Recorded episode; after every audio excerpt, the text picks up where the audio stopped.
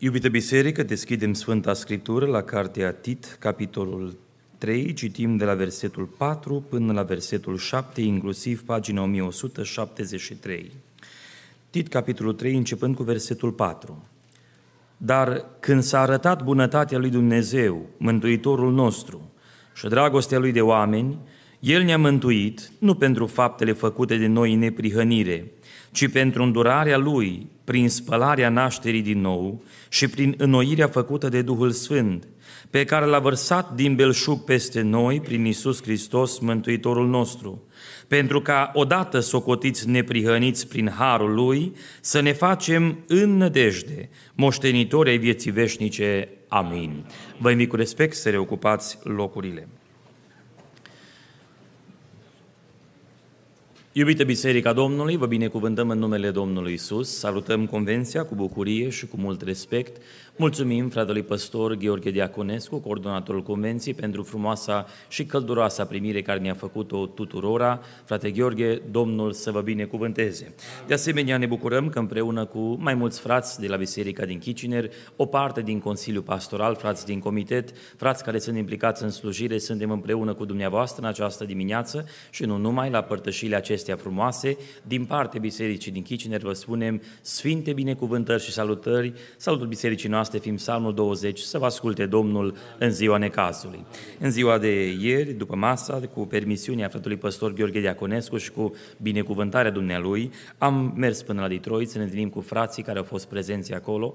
Am întâlnit pe fratele păstor Aurel Bălici, care, din nefericire și anumite considerente, n-a putut veni împreună cu noi la această părtășie. Fratele păstor Eugen Micurescu din România, de asemenea, frații de la Biserica Betel Detroit, vă transmit sfinte salutări și salută convenția cu multă căldură, dorind ca Dumnezeu pe toți să vă binecuvânteze.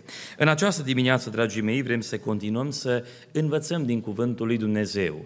Probabil că vom putea cita deja din Cartea Filipeni, primul verset din capitolul trei, întrucât nouă nu ne este greu să vă spunem mereu aceleași lucruri, iar dumneavoastră vă este de folos. În aceste părtășii frumoase s-au repetat aceste expresii frumoase despre lucrarea de mântuire, despre harul lui Dumnezeu și despre garanția care o avem că noi suntem mântuiți prin Domnul Iisus Hristos. În schimb, am vrea în această dimineață să privim practic la ceea ce înseamnă această mântuire garantată pentru noi și să observăm trei dovezi care pot fi observabile și în care putem să ne ancorăm, întrucât să avem această certitudine că a noastră mântuire este garantată. De fapt, zbaterea și lupta bisericii, dragii mei, cu privire la lucrarea de mântuire este între două extreme, dacă vreți, între ceea ce putem numi liberalism și între ceea ce putem, putem numi legalism. S-a menționat deja mai devreme acest cuvânt, aș vrea doar pe scurt să le repet. Liberalismul ne spune că poți trăi cum vrei pentru că mântuirea este garantată. Hristos a făcut totul, n-ai, n-ai ce face tu absolut nimica, rămâi doar bucuros în Hristos, întrucât mântuirea este garantată. Astfel, viața ta o trăiești liniștit cum vrei, că oricum Dumnezeu trebuie să te ducă în rai. Legalismul de cealaltă parte de extremă va spune, e adevărat că a murit Hristos, e bine că a murit, era oarecum și necesar, dar dacă pe lângă Hristos nu vei fi în stare să mai adaugi și faptele tale și să le faci cu multă nevoie, nu ai cum să fii mântuit. Și atunci, între aceste două extreme, se zbate lupta pentru mântuire. Se citea încă de la începutul deschiderii convenției și de la începutul programului din ziua de astăzi, versetul nouă din Roman zece. Dacă mărturisești, deci, cu gura ta pe Iisus ca Domn și dacă crezi în inima ta că Dumnezeu l-a înviat din morți, vei fi mântuit. Și noi spunem, doar atât? Asta e tot? O simplă mărturisire că Iisus Hristos este Domnul, asta e tot, asta e toată mântuirea, dar ce ne facem atunci după aceea? Ce urmează în urma acestei mărturisiri? Dar ce se întâmplă cu viața noastră? Ce ar trebui să se întâmple în viața celor care sunt pocăiți? Pe cum adică doar atât mărturisim cu gura și noi suntem mântuiți prin Domnul Iisus Hristos? Dar ce ne facem cu Cartea Levitic?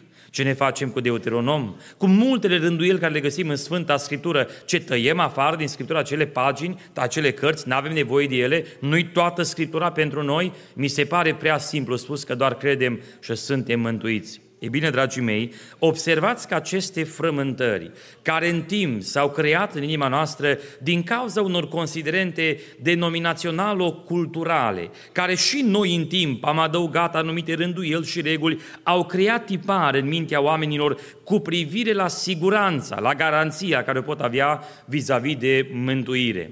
Vreau să vă dau un exemplu practic. Împreună cu fratele păstor Vasile Hozan vizitasem o persoană în vârstă.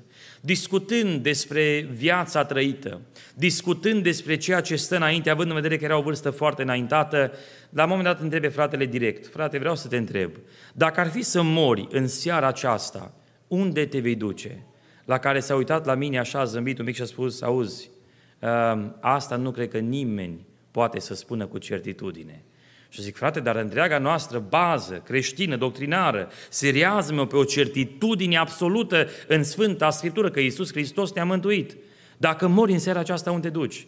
Zice: auzi, nici măcar apostolul Pavel nu era sigur, pentru că el spunea: dacă va fi cu putință să ajung la învierea din morți. Așadar, nu cred că cineva poate să fie sigur. Dar eu îi spun așa mai direct, zic: iertați-mă acum că atunci când e vorba de lucrarea Domnului sunt foarte direct. Pentru mine nu cer nimic, dar pentru Domnul cer orice e nevoie. Vreau să vă întreb, în inima dumneavoastră este liniște? Este cumva vreo luptă care trebuie mărturisită? Foindu-se un pic, l-am văzut un pic deranjat și zic: auzi, uite, eu sunt poate mai tânăr, lasă fratele Hozan, din leațul dumneavoastră, discutați cu el, rezolvați-vă problema. Au stat de vorbă, ne-am rugat după aceea și la un timp l-am revizitat, spunea: acum simt că Dumnezeu mi-a eliberat inima. Ce mare har când Dumnezeu îți dă garanția mântuirii și ai depășit luptele care stau acolo. De altă extremă am întâlnit o persoană care, cum zicem noi românii, trăia abrambura, trăind viața cum îi place mai mult în lupta aceasta poftii firii pământești. La un moment dat, cu multă supărare din cauza că a fost întrebată vis-a-vis de conduita vieții sale, a spus: oricum eu știu că Dumnezeu și cu îngerii săi luptă pentru mine și sunt de partea mea. Și eu mă întreb, oare chiar așa să fie când noi trăim viața în firea pământească? Această dorință ca să putem, dacă vreți, garanta mântuirea noastră este mare, este profundă, este complexă și nu este chiar așa de simplu să o enunțăm, dar aș vrea să reușim să o dovedim în această zi. Omul lui Dumnezeu, David, scria în Psalmul cincizeci și unu că avea o bucurie a mântuirii. Dă-mi iarăși bucuria mântuirii tale. Dragii mei, cei care sunteți în adunare, botezați în apă, botezați cu Duhul Sfânt, care ați primit harul mântuitor, vreau să vă întreb, credeți că Dumnezeu v-a mântuit? Amin. Și dacă aveți această certitudine, vă întreb, unde este bucuria care însoțește pe un om care este mântuit? Unde este acea bucurie că Dumnezeu e Dumnezeul nostru, că noi suntem copii ai Săi, că ne-a mântuit prin jertfa din Golgota, că mergem în rai la Dumnezeu? Asta e bucuria mântuirii. Și de multe ori la părtășiile noastre, așa necăjiți, mai puțin și adormiți, stăm în adunare și noi spunem: suntem bucuroși că mergem în rai. Oare asta este bucuria mântuirii, dragii mei? Vreau să vă spun că Biblia ne arată că Dumnezeu ne-a mântuit și ne-a garantat această mântuire. Garanție, ca și cuvânt, cum se spunea și aseară de către fratele Timbuc, înseamnă a da cuiva siguranța că va avea ceva. Dumnezeu ne-a mântuit prin Domnul Hristos și ne asigură că prin El avem intrare liberă în cer. Dar ce ne facem cu celelalte? Vom vedea cum se explică foarte frumos din textul care îl avem în această dimineață. Am dorit să vedem dacă putem să dovedim mântuirea garantată, garanția acestei mântuiri. Și o să observăm trei dovezi ale acestei mântuiri garantate. Înainte de a le spune doar pe scurt, aș vrea să enunț că pasajul citit este, dacă vreți, ancorat într-o luptă care Pavel o vedea. Încă le primele trei versete spuneau: adu-le aminte să fie supus stăpânirilor și dregătorilor, să-i asculte, să fie gata să facă orice lucru bun, să nu vorbească de rău pe nimeni, să nu fie gata de ceartă, ci cumpătați, plini de blândețe față de toți oamenii, căci și noi eram altădată fără minte, neascultători, rătăciți, robiți de tot felul de pofte și de plăceri, trăind în răutate și în pismă, vretnici să fim urâți și urându-ne unii pe alții. E adevărat, dragii mei, Lumea în care noi trăim este depravată. N-avem nevoie să vă argumentăm că toți știm asta. Sunt oameni gata de ceartă, care n-au blândețe, care nu sunt cumpătați, care urăsc pe oameni. Asta este lumea în care noi trăim. Dar Pavel spune, știți că și noi odată am fost exact la fel? Am fost și noi exact ca oamenii de afară. În schimb, în viața noastră s-a întâmplat ceva. Dumnezeu ne-a mântuit și ne garantează mântuirea. Și se pune o întrebare, dar de unde pot să fiu eu sigur de această mântuire? Vă spuneam că vreau să fiu practic. O mare luptă la nivelul minții multora, dragii mei, și asta că sunteți de acord cu mine sau nu, vă spun din practica pastorală, este că prea puțini au garanția mântuirii. Sunt în adunare, sunt împreună cu noi, vin la stăruință după Duhul Sfânt, dar n-au siguranța, garanția mântuirii. Se zbat în inima lor, oare dacă mor la noapte, Dumnezeu mă va duce în rai? Am întrebat întrebarea asta de multe ori și nu e o întrebare capcană, o întrebare normală pentru un mântuit. Și de prea puține ori am primit un răspuns convingător, da, eu mă duc la Domnul. Și dragii mei, aceasta mie îmi spune ceva. În mintea noastră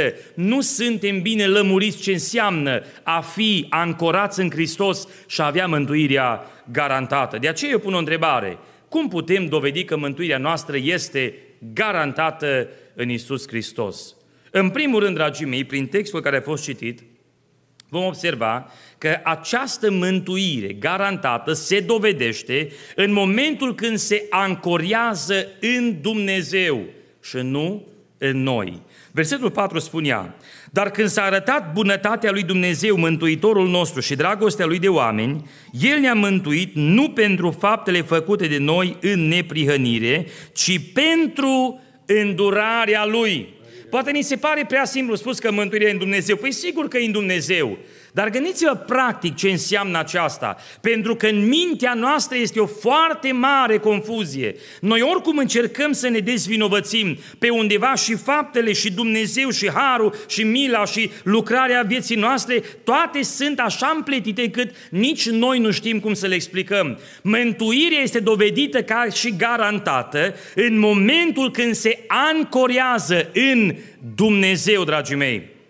Noi avem tot timpul tendința să ne argumentăm viața prin ceea ce noi facem și să ne ancorăm mântuirea în baza faptelor care noi le facem pentru Dumnezeu, fiind pârghile prin care noi credem că vom ajunge la Domnul. În mintea multora, pentru că într-o oarecare măsură suntem tributari spațiului ortodox de unde noi am venit, a rămas această mentalitate.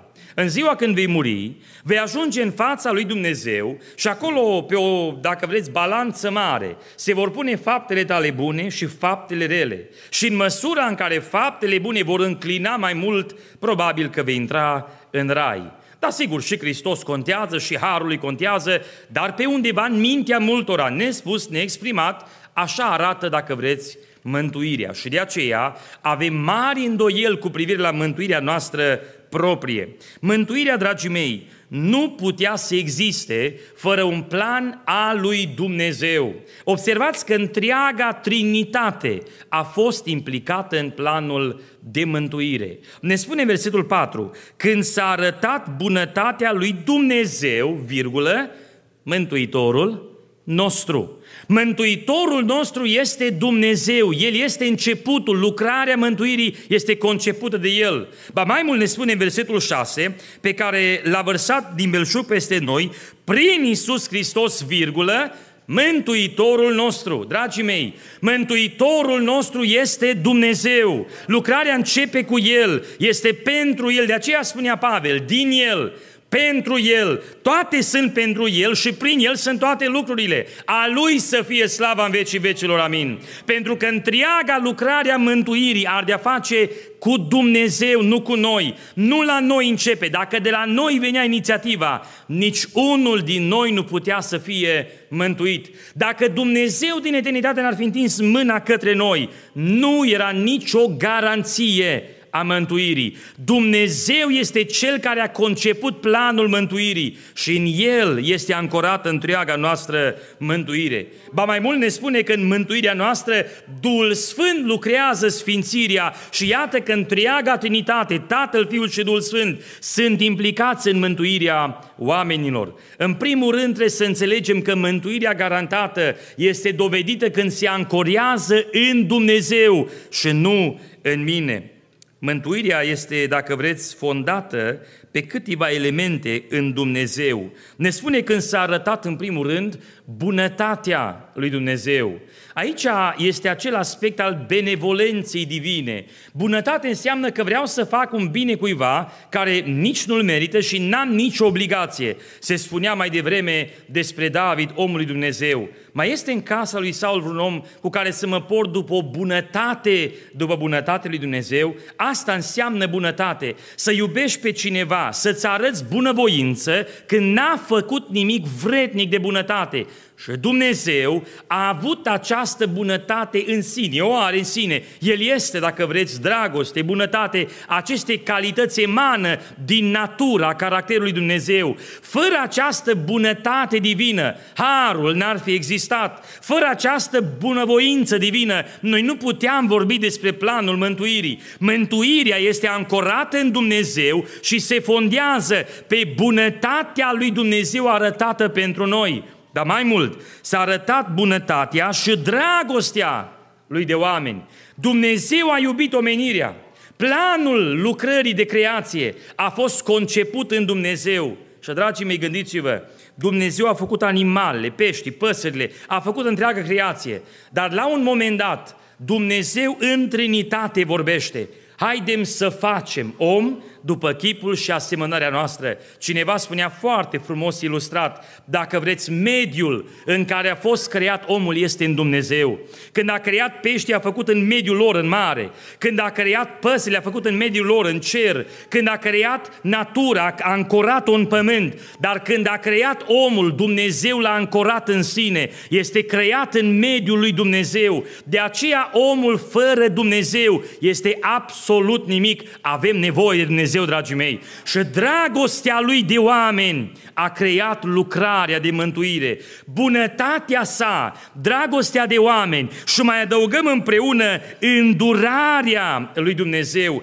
El ne-a mântuit prin îndurarea lui. A fost o dorință să se apropie de noi, să ne ridice din păcat, să ne scoată din lupta în care ne aflăm. Aceasta a însemnat lucrarea, planul de mântuire, fără de care nici unul din noi nu putea să vorbească despre ceea ce înseamnă mântuire. Mântuirea este garantată când este ancorată numai și numai în Dumnezeu. Dar se pune o întrebare, ce ne facem cu faptele noastre? Că sigur și ele au un rol pe undeva. Dar spunea textul sfânt, dragii mei, El ne-a mântuit nu pentru faptele noastre făcute în neprihănire, fapte bune pentru Dumnezeu, fapte care demonstrează, arată că noi suntem al Lui. Nu pentru aceste fapte ne-a mântuit, ci ne-a mântuit prin planul Său, ancorați în îndurare, ancorați în dragostea Lui și în bunătatea divină. Dar ce ne facem cu faptele? Și se spunea bine mai devreme, dragii mei, trebuie să înțelegem, nimeni nu este mântuit prin fapte. Faptele dovedesc cine este cu adevărat persoana. Faptele demonstrează ce este în lăuntrul tău. Eu sunt, dacă vreți, membru al familiei mele. Drept urmare, mă comport frumos, îi iubesc, am o dragoste deosebită față de cei care sunt ai mei, pentru că sunt membrul al acestei familii. Ei, dragii mei, faptele demonstrează a cui suntem, ce este de fapt în inima și în viața noastră. Dar dacă vreți să vorbim mai practic, faptele au fost pregătite de Dumnezeu ca noi să umblăm în ele. Citea seară Efeseni, capitolul doi, cu versetul zece. Noi am fost creați de Dumnezeu să prindem mântuirea, ca mai apoi, în faptele pregătite, să umblăm pentru Dumnezeu. Știți cum arată aceasta, dragii mei? Era un exemplu extrem de pragmatic. Uh, un băiat, după ce s-a născut, la o vreme a fost depistat cu paralizie cerebrală, cerebral palsy. Uh, nu putea să umble, nu putea să meargă, era numai în cărucior. Tatăl său, într-o zi, din zona Massachusetts, a vrut să facă ceva împreună cu băiatul lui. s-a decis să meargă la o competiție sportivă și împreună să se înregistreze, să facă această competiție, triathlon, unde se înoată, se merge cu bicicleta, se aleargă. Și împreună cu băiatul lui paralizat să meargă la această competiție.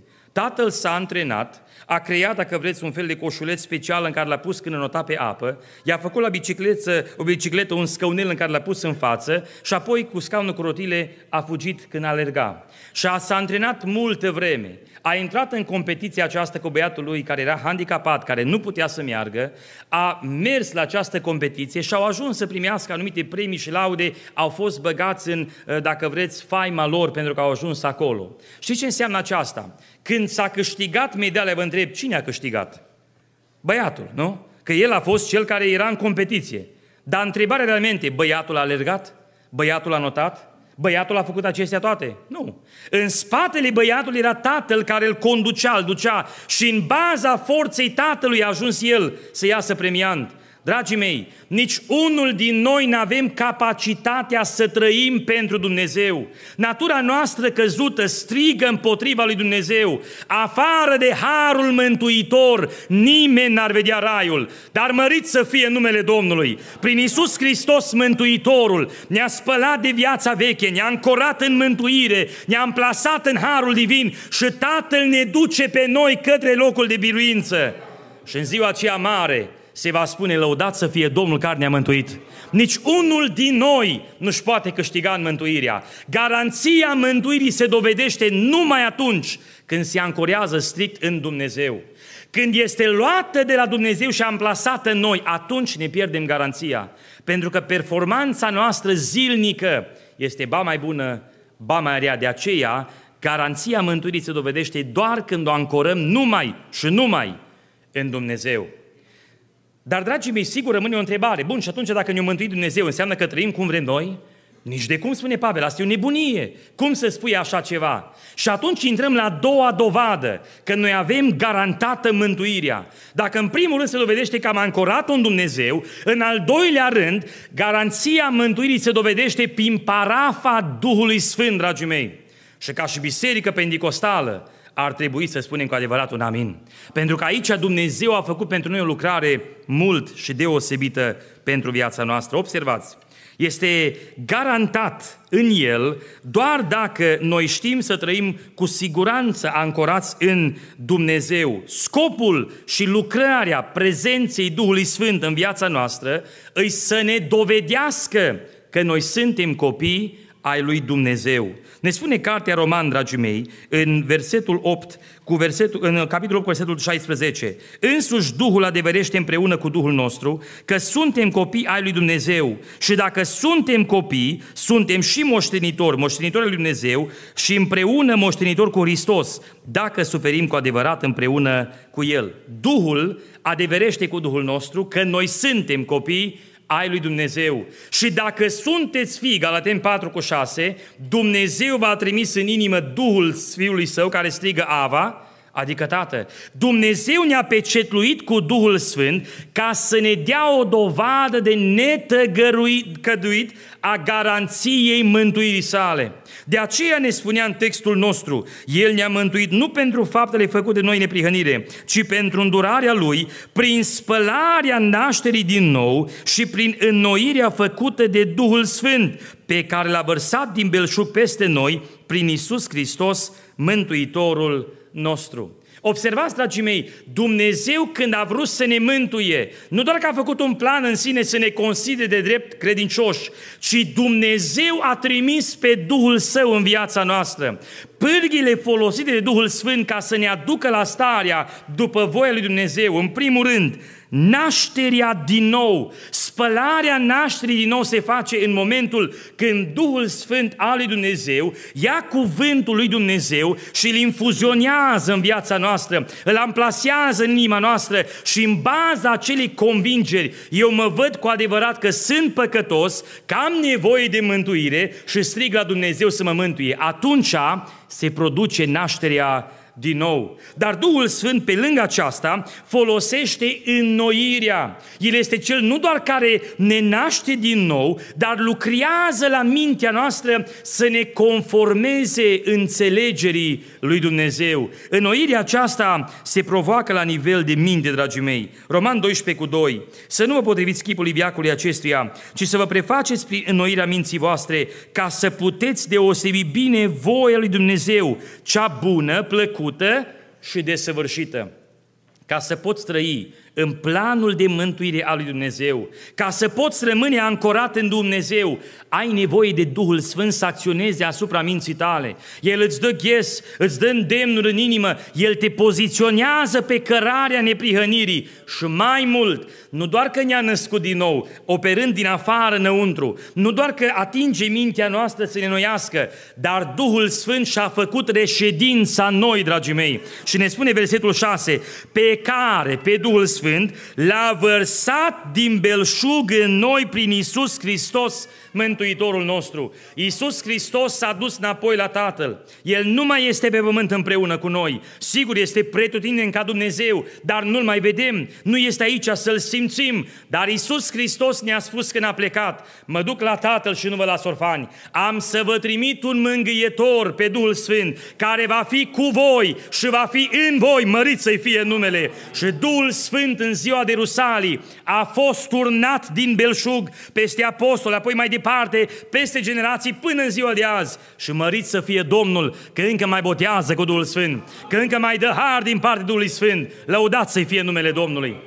Știți că lucrarea Duhului Sfânt mai este autentică și în ziua de azi? Cât de mult e pusă la îndoială, dragii mei. Dați-mi voie să vă dau un exemplu în această dimineață. L-am trăit recent la Chișinău, cei de acasă știți foarte bine și să mă îngăduie fratele Jacob cam să-l spun. Eram la stăruință acum trei patru săptămâni în urmă, niște frați am vizitat din România și în timpul rugăciunii în prima seară, un frate venit din România, fratele păstor Viorel Pavel, care este pastor asistent la fratele Virgil Neagu, mă întreabă, auzi, e un băiat aici la voi care se roagă în limba spaniolă. El este cumva, vorbește limba spaniolă? Nu vorbește spaniolă. Dar, sigur, sigur, din Dani Bărsan să-l întrebe. Măi, vorbești spaniolă? Nu vorbește spaniolă. Nu, roagă-te mai departe. Se roagă iară. Spunea, el avea frânturi când se roga ban spaniolă, ban alte limbi. La un moment dat, zice el, m-am apropiat să-l ascult și avea trei expresii. În primul rând spunea așa, Doamne, fratele meu e și el aici, stăruie și el după ce mi-ai dat și mie, dă-i și lui ce mi-ai dat și mie. Mai în față era fratele său, amândoi sunt aici prezenți la fanfară, dragii mei. Și mai în față era fratele său care și el se ruga după Duhul Sfânt. A doua expresie era, Doamne, în familia noastră este o mare greutate, întindeți mâna și dă biruință pentru familia noastră. Ce nu știau nici ei atunci, nici noi, că în seara aceea, în timp ce noi eram la stăruință, părinții au plecat la spital de urgență din cauza unei complicații care mama o suferit, s-a intrat în operație și când el se ruga prin Duhul Sfânt, mama era în sală de operație. Dragii mei, este Duhul Sfânt care mijlocește. Ca mai apoi să spun așa, Doamne, apropie-mă de Tine, apropie-mă de Tine. Chiar dacă în viața aceasta n-ai să-mi dai multe bogății, te rog să-mi dai experiențe reale cu Tine. Asta a fost o lucrare autentică care am văzut-o cu Duhul Sfânt acum câteva săptămâni, dragii mei. Mărit să fie numele Domnului.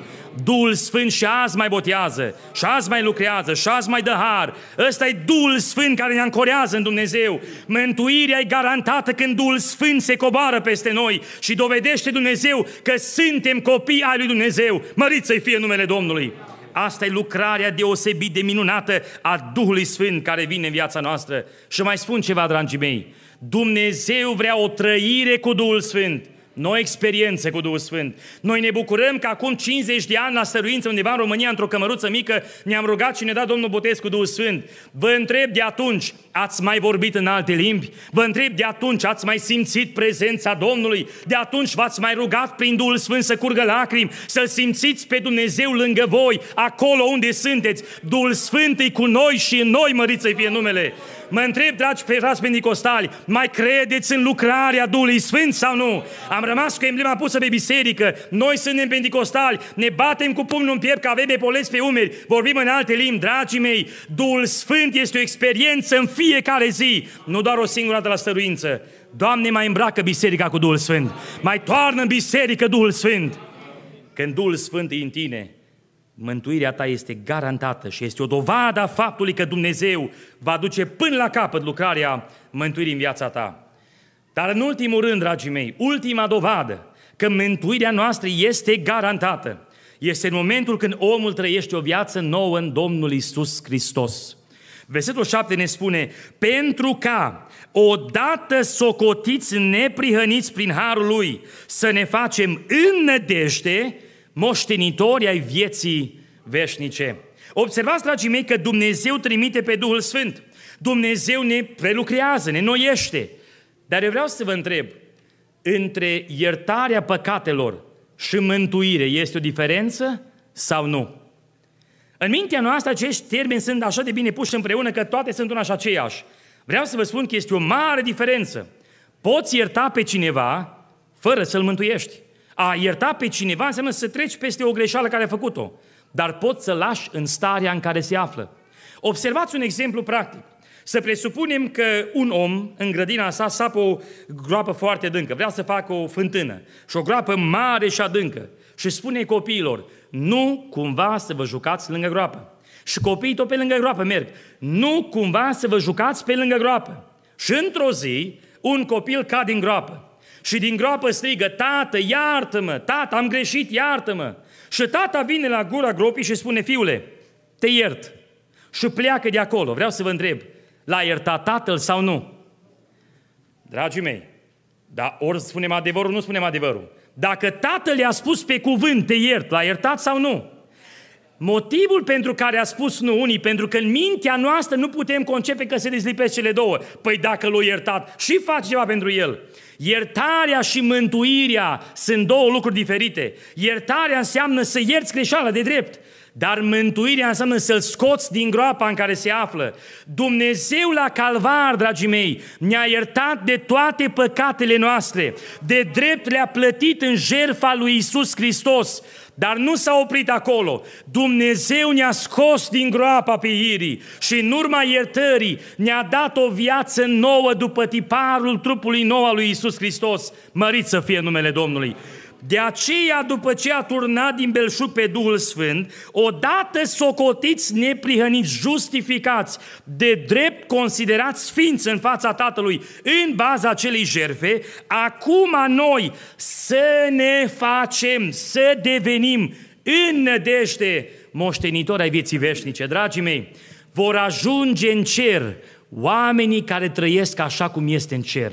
Ăia vor ajunge în cer. Ascultați-mă bine, nimeni nu-și poate câștiga mântuirea. Am spus că e ancorată în Dumnezeu, dar un mântuit înnoit de Dumnezeu, botezat cu Duhul Sfânt, va trăi o viață exact cum e în cerul lui Dumnezeu, va trăi exact ca Domnul Iisus Hristos și atunci când viața ta se alipește de această declarație, cu adevărat poți spune că ai fost mântuit de Dumnezeu, mărit să fie numele.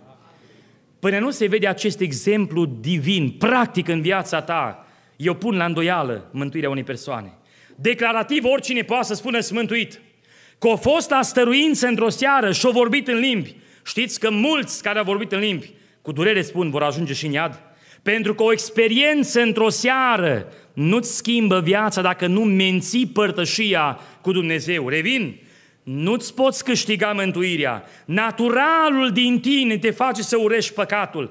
Când Dumnezeu mi-a înnoit natura mea, când Dumnezeu m-a născut din nou, când Dumnezeu m-a adus la El, am început să urăsc păcatul. Am început să urăsc înjurăturile. Când înjurau colegii pe lângă mine, simțeam că parcă mă zgârie în urec. Mă simțeam eu, parcă mă temeam că mă trăznește pe mine Dumnezeu că au înjurat ei lângă mine. Dragii mei, asta înseamnă să fii născut din nou cu adevărat.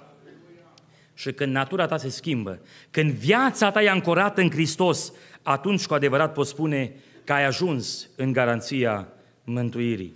Ne spunea Apostolul Ioan, întâia sa epistolă, în capitolul trei, câteva versete extraordinare. Vedeți ce dragoste ne-a arătat Tatăl, să ne numim copii ai lui Dumnezeu. Și suntem. Lumea nu ne cunoaște pentru că nu l-a cunoscut nici pe El. Prea iubiților, acum suntem copii ai lui Dumnezeu și ce vom fi nu s-a arătat încă, dar știm că atunci când se va arăta El, vom fi ca El pentru că îl vom vedea așa cum este. Și acum auziți punctul fundamental. Oricine are nădejdea aceasta a întâlnirii cu El, al învierii din morți, se curăță după cum El este curat. Un om care nu trăiește în neprihănire, o viață care nu se asimilează cu lucrarea de mântuire a lui Dumnezeu, poate declara cât vrea el că e mântuit, că dacă în viața lui nu se vede, degeaba declară. Să reți la versetul unsprezece, zece. Prin aceasta se cunosc copiii lui Dumnezeu și copiii diavolului. E foarte simplu. Cine trăiește în curăție, ancorat în Dumnezeu în mântuire, botezat cu Duhul Sfânt, prelucrat de Domnul, în nădejde făcându-se părtaș al Harului Divin, acela este un om care este cu adevărat copil al lui Dumnezeu, moștenitor împreună cu Domnul. Știți că noi vrem să mergem în rai cu toate mofturile noastre? Am vrea ca Dumnezeu să lărgească Biblia, să încăpem și noi cu toate poftele noastre lumești, cu toate mentalitățile noastre distorsionate, să ne îngăduie Dumnezeu așa cum suntem. Și vreau să vă spun că așa ceva nu se poate. Vă dau un exemplu practic. În anul două mii doisprezece, o croazieră foarte mare s-a scufundat în apă. Marinarii care o gestionau au făcut o greșeală catastrofală. Au lovit prin Marea Mediteraneană aproape de o țară, coasta foarte puternic, și aproape de coastă s-a scufundat acel vapor. Au murit câțiva oameni, fiind foarte aproape, venind foarte mulți cu bărcile și au salvat pe foarte mulți. Unul din cei care se implicase în salvare a relatat o experiență interesantă. O femeie bătrână care era prinsă să cadă în apă, să-și piardă viața, a înșfăcat-o și a prins-o el de mână și a spus: dă-i drumul ca să vii cu mine, să te salvezi.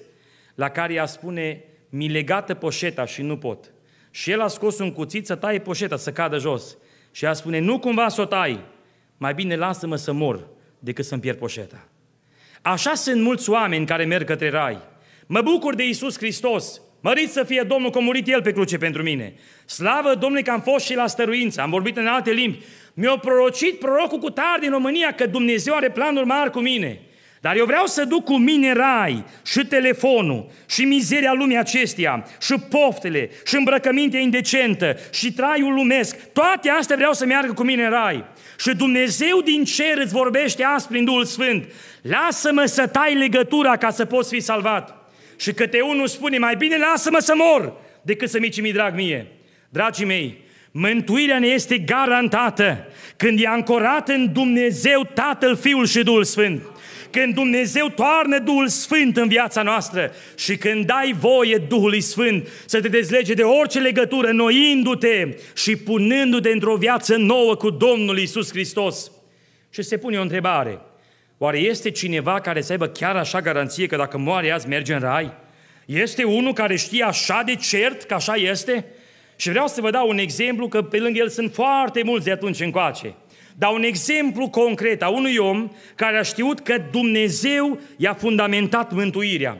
Un om care a fost plin de Duhul Sfânt al lui Dumnezeu. Un om a cărei viață a ajuns așa de diferită încât au încercat să-l omoare de mai multe ori. Și omul acesta, în ultima sa epistolă, spune astfel, doi Timotei patru cu optsprezece: Domnul mă va mântui de orice lucru rău și mă va mântui ca să intru în împărăția lui cerească. A Lui să fie slava în vecii vecilor. Amin.